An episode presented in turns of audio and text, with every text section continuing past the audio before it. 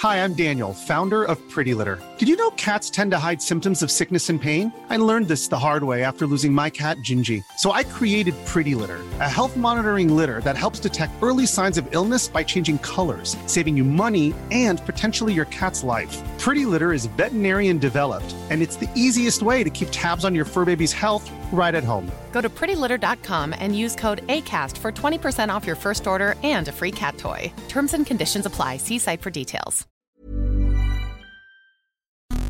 You're listening to Tech's Message, the UK focused technology podcast with me, Nate Langson. That's me, Ian Morris. Ian's amused because we this is the second take because he screwed it up the first time. So bad. Uh, but both the original take and this current take is brought to you by you. Thank you to our beautiful, wonderful, amazing patrons supporting us each and every week at patreon.com slash uktech. If you're a patron, this is your extended ad-free version of this week's show. And if you're not yet a patron but would like to get our ad-free versions, our extended versions, weekly columns, and soon live listening and chatting to us while we record, head to patreon.com slash uktech to find out how you can support us from as little as one US dollar per week. And thank you to Matt Dawson Jones, Kyle Jeffrey, and John Atwood who have joined us in recent days as patrons. And I met one of our patrons this week. Oh, mate. good. Yes, Luke from Netherlands, long time listener Luke. Hello, Luke. Um, yes, he, he happened to be in central London when I was in central London, and uh, meet we did. And I took him for fish and chips. Let's get into the news, I think, Ian. Uh, now, from 2019, Wired reported this week, the London Underground will have blanket mobile service, even in tunnels. This follows a successful trial on the Waterloo and City line. Now, the the trial culminated in the following uh, scenario. Somebody had to be able to take a call in the ticket hall, walk through the station to the platform, get on a train, travel to the next station on the train, and then exit the ticket hall without the call dropping, which they succeeded in doing. Now, the Waterloo and City line is an interesting line to test this on for two reasons. The first is that it only has two stops. Uh, the second is that it has uh, a, quite a long tunnel in Yes. between the two stops that it does. And it's serve. very, very deep.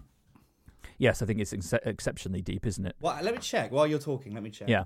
Well, E EE3, O2, and Vodafone, so they're the four biggest networks in Britain, uh, took part in this trial, although only EE and 3, apparently, according to Wired, tested signals inside the tunnels. But I think the expectation is that all networks would at least be able to use uh, the infrastructure once it's actually rolled out. Uh, the trial ran on these. Uh, it ran outside of the passenger hours on the Waterloo and City line, and apparently, yes, it was chosen. I'm just looking at the story now um, because it had not just a limited timetable, but because the it, the, the tunnel itself has two kilometers to travel, which is apparently very demanding in terms of radio coverage, according to the TFL. Um, so, an incremental rollout is expected to start in 2019. So, we have still got a bit of time to wait. Um, but I'm not I mean, I'm still not fully convinced that this is a good thing. Like, I'd like data to be on the, the tube, but I, I sort of worry that having phone calls permitted on the tube is um, is a, a bit of a recipe for annoyance. The thing is, these days you can't separate the two, can you? You can't. You can't say we're going to give you phone calls and not data, or you know, I mean, you can, but you know, people are going to still make phone calls over data, aren't they? So between 14 meters depth and 19 meters depth, uh, the Waterloo City line. That's not very deep at all. No. Um, so yeah, I, I mean, I I agree with you. Really, I don't want phone calls on the tube particularly, uh, but I also believe that for the most part, uh, Londoners understand the non-spoken, non-written contract that they enter into when they move to this city, uh, which is conversations are permitted as long as there is a really good reason. For example, um, there's a terror incident and you need to tell people to go, get out, Yeah. or um, or if or if the world is otherwise ending, and that's pretty much the only time you're allowed to talk to people. Um, certainly no eye contact, uh, and I do, I do believe that phone calls would be a complete breach of all etiquette. Uh, but there's always going to be one. Well, I don't know because this happens on trains a lot. You know, the number of times I've sat on a on a train, an overground train that's been going into intercity, and there's somebody chatting away about something pointless and at quite a high volume, is you know, it's deeply frustrating. I find. We've sent each other recordings, haven't we, of people on trains uh, talking. yes, we have done. I once I once yelled at someone. I mean, like properly yelled at them. Uh, they were having some conversation about front doors or something, and I just said for the love of God, be quiet. Because it was just becoming really, it was just, he was very loud and it was just a very asinine conversation that could easily have happened at his destination. Um, but no, he was booming out over the whole train. It was very annoying. Well, you can look forward to uh, riding a tube with Ian, making a phone call, and having him shout at you uh, from 2019. I'm I'm very excited about this uh, in general, even though I have massive reservations about the uh, the phone call aspect. But the data thing is an essential for me. I'm sick of only being able to use it on platforms, which is a very, really big case of you know my ouch, my diamond shoes are too tight because obviously we've got internet uh, under most of the uh, tube stations now, haven't we? You know, able to get it on the platforms. It's really I think good. it's about 97 or 98 percent of all tube stations. Yeah, it's only that hole in the bloody ground at Moorgate, isn't it? And some of the other ones that are, are a bit shabby. Bond Street, I believe, still doesn't have it. Why? It's it's very very strange. But um, what's interesting about this is is to me is how this will actually affect the Wi-Fi usage underground. Because if you're just using your regular 4G data, that's going to massively reduce the need to use Wi-Fi, Good. which is actually charged for. Well, sort of. I mean, no one actually pays for it, do they? I think tourists may do, but I think you know, but but uh, uh, yes, it's largely a perk if you're a subscriber to Virgin Media or EE or Or, Vodafone. or pretty something. much. No, I mean, it's pretty much everyone. I think, don't all of the uh, phone operators have a deal with Virgin? But it's gonna it's gonna really reduce the need to do that, particularly as well when you think about roaming. You know, the, because this will be on regular 3G and 4G networks, the the roaming tariffs will apply to that too. So tourists coming in from overseas will no longer need to sign up to the Wi-Fi service because they can use their regular calling and data plan while underground roaming, which is amazing when you think about how far we've we've come over the last few years. That's actually pretty amazing thing to think is about to happen. Um, let us know any thoughts you have on this. If you live in a, a, place that has this sort of feature, I think Japan, I think some parts of the US, um, they they have this uh, this enabled. Then let us know how it works. Are people talking on the phone during their busy commutes? Is that a problem for you? Does it does it annoy you? Have you yelled at a stranger for being too loud? Let us know. Hello at techpodcast.uk. Well, scandal has been erupting once again around Uber over the last couple of weeks, and we didn't talk about this when it first broke because it was broadly not a UK story. However, uh, over the last few days, Uber has admitted that 2.7 million people in the UK were affected by the 2016 security breach that compromised uh, customer information, including names, email addresses, and phone numbers, according to The Guardian and many, many others. Now, that is about half, if not slightly more than half, of Uber's entire UK customer base, which is around 5 million or so. So, this is an enormous breach for UK people. So, it uh, it's definitely in your interest to uh, review your security settings, change passwords, all that kind of stuff, and make sure that you're safe. I'm not sure passwords were were were um, were, were disclosed as part of this breach. I think it was largely names and contact details, but not uh, but but nothing nothing more. But Uber has said um, that it will. It has hired experts to investigate the data breach. Brilliant. It, and during this, yeah, it's, it's kind of, the Guardian points out quite rightly, it's buried in the help section of the website, uh, that it also said it didn't believe customers' financial details were leaked. But I mean, 2.7 million people in the UK, that, that is an awful lot. I mean, it's 57 million people worldwide, but, you know, so it's a, it's a small total. But in terms of the fact that it's over 50% of the British customer base for Uber is shocking. Yeah, it's absolutely ridiculous. Uh, out of out of nearly six million customers. I mean, uh, this has happened. This happens to me so often now. I mean, I've I if I put my email address into "Have I been pwned," uh, the results I get back are frankly staggering. And I, I've had an e- I got an email from them telling me that my details were in the Imgur uh, account leak, which went which happened in 2014 or something, and we're just hearing about it now. Um, and then Imgur emailed me after that to say, "Oh, sorry." Uh, well, in fact, actually, no, not sorry. Actually, just a bunch of explanation, um, which is you know change your password or well, we've changed your password or something like that. But none of it's good enough. It's not good enough. If every time I put on a pair of pants at the end of the day, if they exploded, we wouldn't tolerate that, would we? No, I think almost certainly not. This is like having your pants explode on a semi-regular basis. It's not, but you know, I couldn't think of anything else. I feel like that is possibly an exaggeration. Um, you know, I think having your genitals blown off by a pair of cotton underwear, it, it's quite an extreme stretch in my head, but I get your point. You're using exaggeration to illustrate a point, and, and I, I respect that. I think the thing is that I think the thing is that worries me more is that if you know your underpants are going to explode, then you can just I don't know you can take some steps, can't you? For example, you could wear a cast Well, I think you would probably take very few something. steps if your underpants exploded because it would probably blow your legs off. Well, possibly, but yeah, but you would think, well, okay, what can I do to prevent damage to myself when my underpants explode? But when you've got you know stuff like this, there's very little you can do. There's it's not a failing of me that my account details are consistently hacked in this way.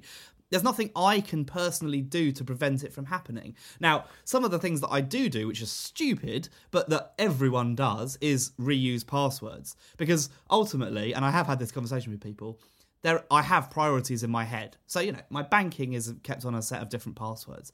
But my Imgur account may well be the same password as my Netflix account because ultimately I don't care. Like, it, it doesn't really matter to me very much if someone gets into my Netflix account. I could survive that.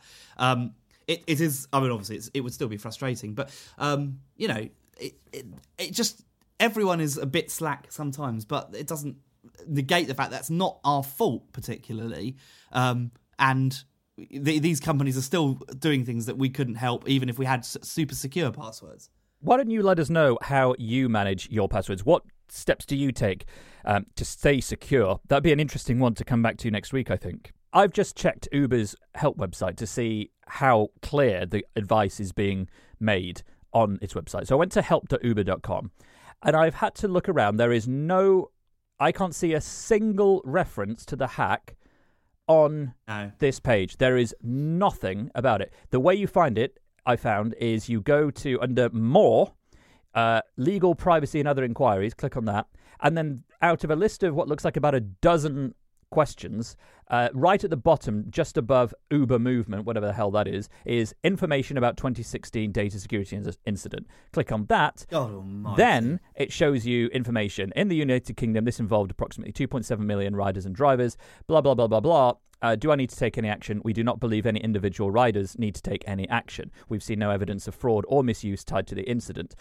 That is far too buried for something this big. This is why Uber has a problem, in my opinion, because I've really, I, I gave Uber the benefit of the doubt a lot of the time, but I've basically lost my patience with them now because I don't care if they get their license back in in in London. Like the whole point about the license being revoked was that they weren't apparently fit and proper to do business. And I'm really sorry, but this isn't good enough. Like you can't No. you can't have half of your customer base's co- details compromised and bury critical advice information in a submenu under the topic of more. It should be at the top of the page for several months as, you know, click here for help and advice. Like it's really bad. I think I think Uber needs to do a lot better. A lot better. Like I don't want people to lose their jobs, but it's just not good enough and they're not helping themselves. Any thoughts you have on this, on password security or Uber's inability to uh, communicate advice to my standards, um, let us know your thoughts. Hello at techpodcast.uk.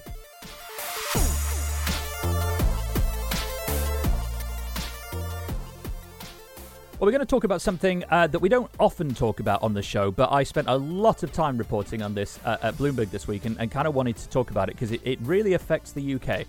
This is the fact that Apple is designing its own power management chips for use in iPhones uh, and may start doing so as early as next year, which would reduce the company's dependence on a uh, on another company, a British company or UK based company called Dialog. Uh, they make semiconductors and stuff. Now, this news initially came out of Japan's Nikkei, which uh, breaks a lot of uh, news in the business world. And the the news caused Dialog shares to plummet about 20 percent or something, which is extremely significant. The reason why we wanted to talk about this is because this is the second time this year that we have heard of Apple's move to take certain things in house having a very negative effect on a British company. The last time this happened, it was Imagination Technologies. They produce uh, what's called a Power VR graphics chip. Apple's used them in its products for many years. They've been in iPods, they've been in iPads, iPhones, and things.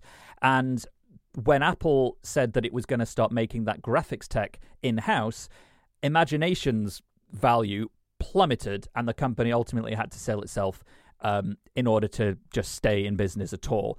Dialog relies on Apple for almost three quarters of all of its revenue, which means that Apple pulling back and taking some of that in house is a really, really worrying sign for Well, that for that company. It is, but I mean, I'm sure you would have pointed out in the well, it's, it's a news story, so you probably wouldn't have done. But it is very important if you're a business to not have one single source of an income. Really, I mean, it, it, it it's crazy to rely so heavily on one company. Um, and I, I mean, obviously, there are a lot of different reasons that people do that, um, but it's very silly to build up a business that relies entirely on one outcome, kind of thing. Yeah, it, it, it it's it is, but at the same time, when one of your clients is as big as Apple, it's quite difficult if you're one of the only people supplying it with with with technology. And and there are conflicting reports as to whether Apple uses Intel as well. Um, for some of these chips, but certainly it relies on Dialog for an awful lot of this. But it's Yeah, it's this uh, it's this move where we're seeing Apple do more and more of its own silicon basically. You know it bought a Yeah. company called pa semi in about 2008 and then it started making a chip which was based on an arm chip actually. The a the apple a4 which went into the iphone 4 and, and then the the ipad. And that was the first time apple had basically made its own chips for a, a main you know a, a headline Yeah. consumer device And that Um, works okay for ARM because it still gets licensing fees. I mean, in fact, it- ARM doesn't make its own chips anyway, does it? So no, it's, it's it things. designs them, but other people other people make them. And and Apple doesn't make its own chips. You know, it, it doesn't fabricate them. They're they're outsourced to companies like TMSC and um, Yeah. and and even Samsung actually make a, a lot of Apple's Apple's chips physically make them. Um, but it's but it's a move that's caused a few eyebrows to raise because Apple's also been talking, uh, or rather, the rumor mill has been talking about Apple potentially starting using its own chips in the iMac. This is something that I think I saw reported on Engadget. I think a bunch of other places wrote about it at the time. It's an unsubstantiated rumor, but a developer What, so looked. they're uh, taking away, not using an Intel processor. No, not not that. What they looks like they're doing is in the iMac Pro, they're going to have uh, a, an Apple A10 chip embedded into the device Right. in order to do. Uh, so the rumor goes, uh, things like always on Siri.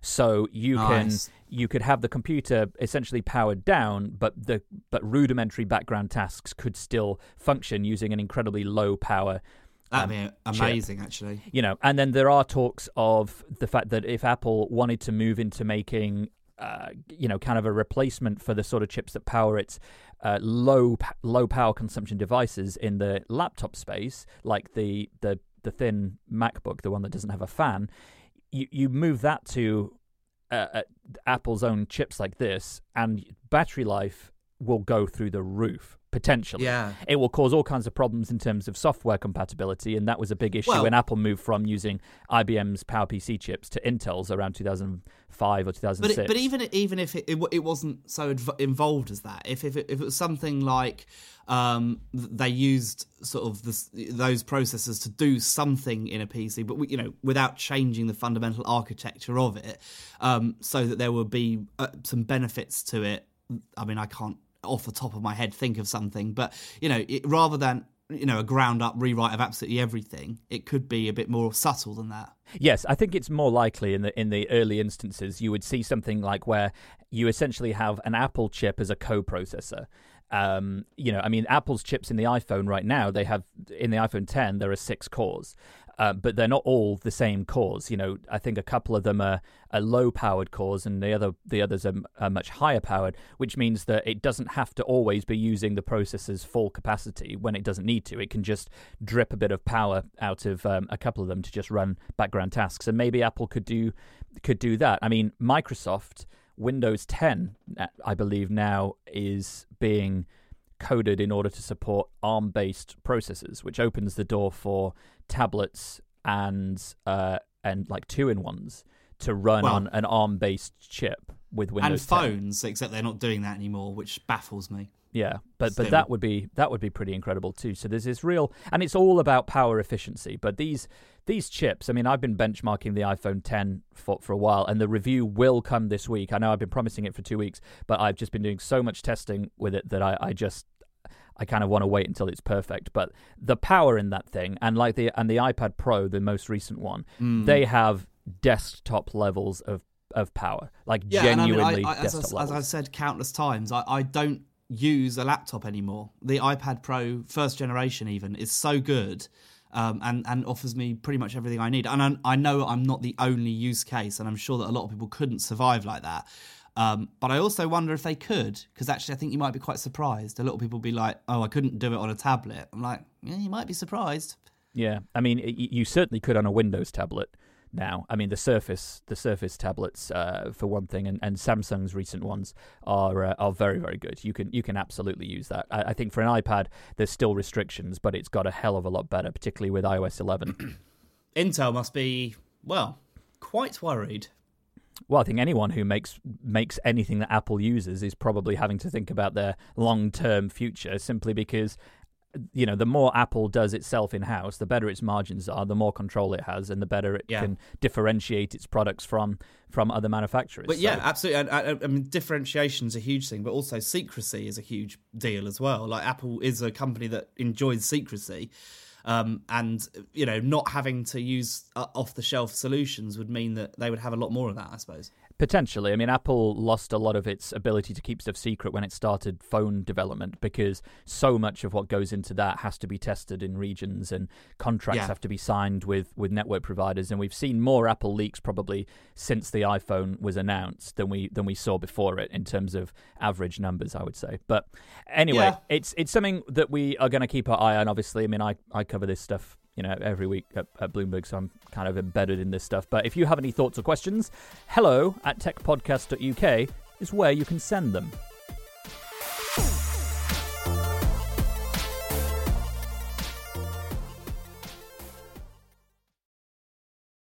Let's move into our mailbag. Three interesting uh, mails this week. First, here comes from Richard Taylor, who is talking about passwords. Now, this is very relevant, of course, because we talked earlier about passwords with the Uber story. Uh, Richard says, Our beloved UK government, HMRC, uh, who you would assume would be up to date with security given the recent high profile security shambles of the I would, NHS, ex- I would expect absolutely nothing of the kind.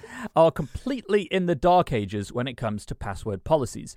With the big push to using online systems for all company tax returns and recently having the repeated misfortune to register a company, the password policies say that passwords must be, according to Richard, between 8 and 12 characters, letters and numbers, no spaces, contain at least one number, contain at least one letter, not contain the word password. Now, Richard said this is a particular problem because getting the macOS keychain system or any password manager to generate such a short or limited password uh, means it will instantly flag it as insecure. He gave an example. He was generated an auto password which was, I'm not going to read out capital and not capital letters, but you know, GH4 KLP 5GB DFE 9KW DS2. We're going to assume Richard isn't using that password. Um, some of those were uppercase, some of them were lowercase, and that wasn't allowed on this system, this HMRC system that Richard was using. However, he was allowed to use Richard1. Uh, so he went to howsecureismypassword.net, typed in both of those. Uh, the former, the complicated one, said it would take 19 septillion years to uh, to crack using current technology, whereas Richard 1 was counted as less than one second.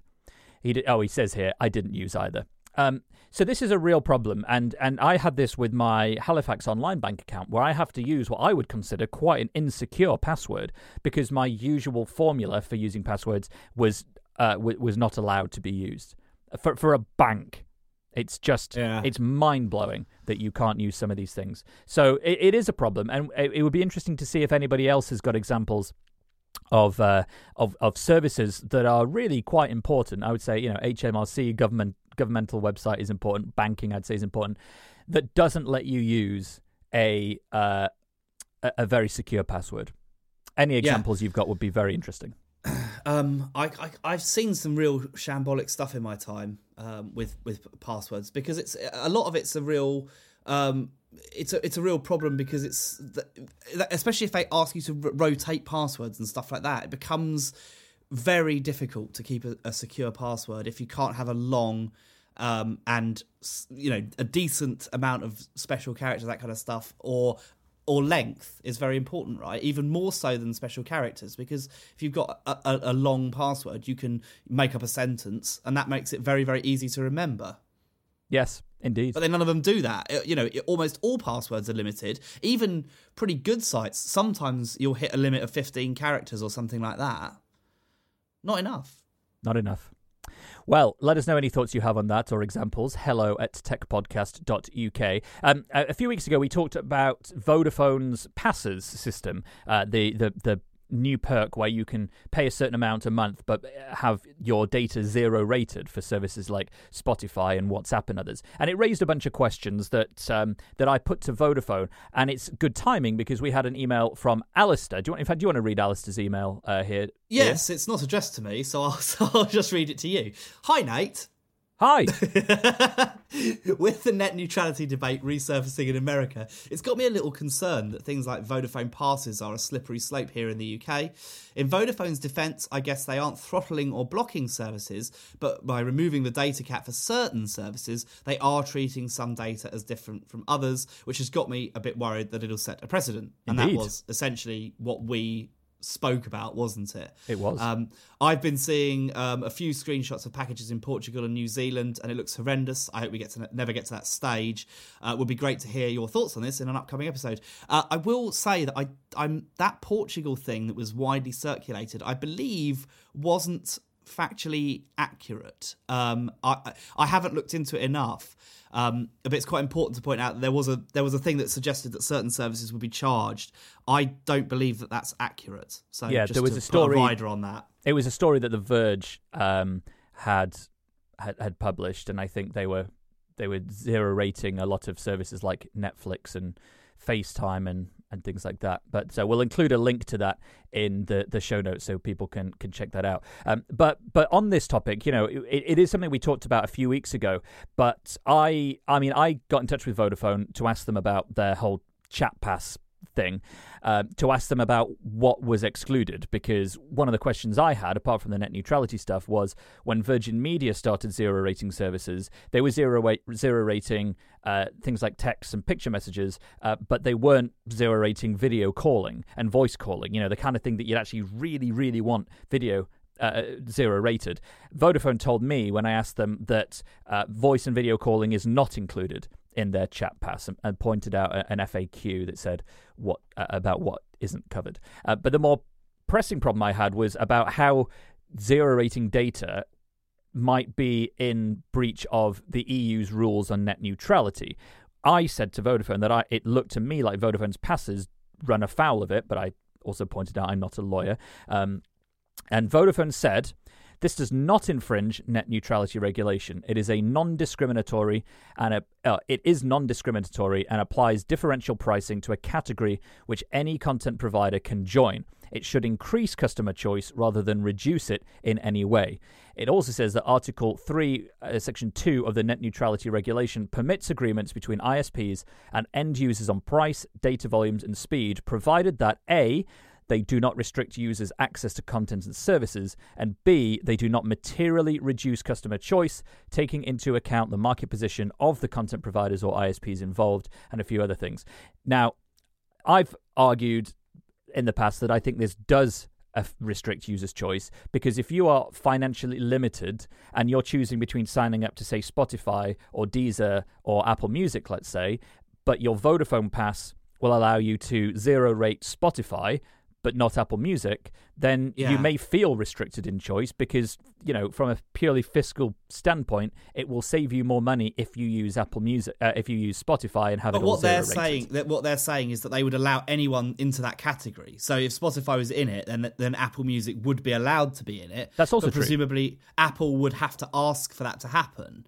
Yes. And whilst that's fine, it's still not quite right, is it? It's it's it, it's this it's this classic case of something being not against the rules, but in my opinion, still a real grey area we have to be very careful about. And as Alistair said in his email, it's uh, you know, setting a precedent where this kind of thing is accepted and then is competed against, you know, with other networks all offering stuff like this and, and oh, we'll zero rate this and we'll zero rate that and oh, they're zero rating that bit. Okay, well, we'll do this, but we'll do it even bigger. It's very, very worrying. Uh, so that that's that's something we should all be very, very mindful of. Um, thank you, Alistair, for, for that. And uh, last email is really just a message from uh, from Matt, who signed up to our Patreon, uh, not account. What do we say? A club. Uh. Became a patron. Uh, he says, "Kind sir, that must be me, mate, because you're not kind or a sir, are you?" But, well, no, that's true. I'm, no, I'm neither. No. Uh, he says, I've just become an ambassador patron and can only apologise for taking my sweet time about it. That's okay. That's okay. Having listened to you through CNET and Wired, it's a delight to hear you make such a success of an independent podcast. Thank you very much. I hope you had a fantastic wedding. I did. Uh, my only tech wedding crossover story of note is when I changed my surname, PayPal would only accept a fax of the deed poll, not an uploaded PDF. Uh, best wishes to you both. Um, sounds sounds like a thoroughly thoroughly modern company, doesn't it? PayPal. But do you know why that is? I think it's because a fax a faxed document is considered a legal copy, whereas a mm. scan an email isn't. Well, uh, welcome, uh, Matt, and welcome to everyone who joined us in the Patreon uh, club this week. Uh, if you're not, obviously, you you can uh, you can try us. There's no commitment. You can try and go ad free, extended cuts, weekly columns.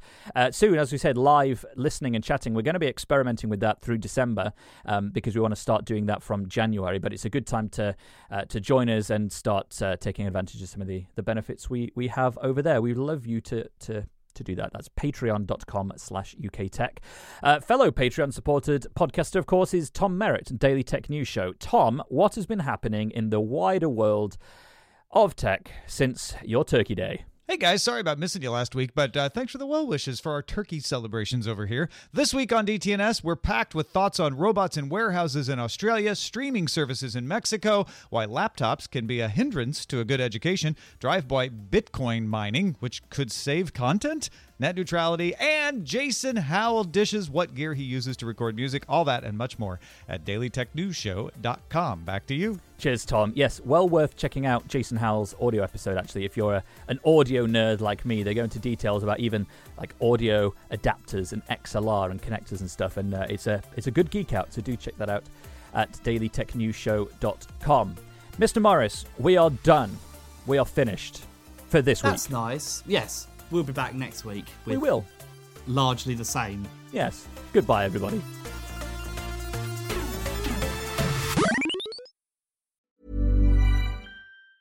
Hi, I'm Daniel, founder of Pretty Litter. Did you know cats tend to hide symptoms of sickness and pain? I learned this the hard way after losing my cat, Gingy. So I created Pretty Litter, a health monitoring litter that helps detect early signs of illness by changing colors, saving you money and potentially your cat's life. Pretty Litter is veterinarian developed, and it's the easiest way to keep tabs on your fur baby's health right at home. Go to prettylitter.com and use code ACAST for 20% off your first order and a free cat toy. Terms and conditions apply. See site for details.